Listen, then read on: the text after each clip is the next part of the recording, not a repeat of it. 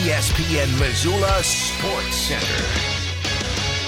The Hellgate boys kept rolling, and the Sentinel girls earned a breakthrough win during a crosstown doubleheader in Missoula on Friday night. Hello, I am Colter Nuanez. Zane Gilhouse scored 15 points, Chance McNulty added 13, and the Knights used a stifling defensive effort to run away from the Spartans, earning a 53-33 win at Sentinel's gym to remain unbeaten in Western AA play and move to 8-1 overall. Hellgate, the defending Class AA boys basketball champions, used a 26-7 run in the third quarter to pull away. In the girls' game, a slugfest ensued, but in the end, Emily Mackle McElmurray's clutch play down the stretch helped the Spartans emerge for a 40 35 victory. McElmurray scored 16 points to help the Spartans stop a four game skid and earn their first Western AA win. Chloe Larson led Hellgate with 15 points, with the Knights strapped to 2 and 3 in the West, 4 and 5 overall. The number 2 Missoula Big Sky girls continued their winning ways with a 61 32 win over Butte Friday night. Avery DeCoit had 21 points, and University of Idaho bound senior Cadence Couture added 16 as the Eagles stayed unbeaten in Western AA play and moved to 7 and 1 overall. And finally, the top ranked Bozeman High boys remained undefeated by riding Kellen Harrison to a pair of victories over the weekend. Harrison, the reigning Gatorade Player of the Year in football, looks well on his way to being a candidate in basketball as well. Harrison scored 21 points in each win as Bozeman beat Great Falls CMR 63 49 and Great Falls High 60 38 to move to 9 0.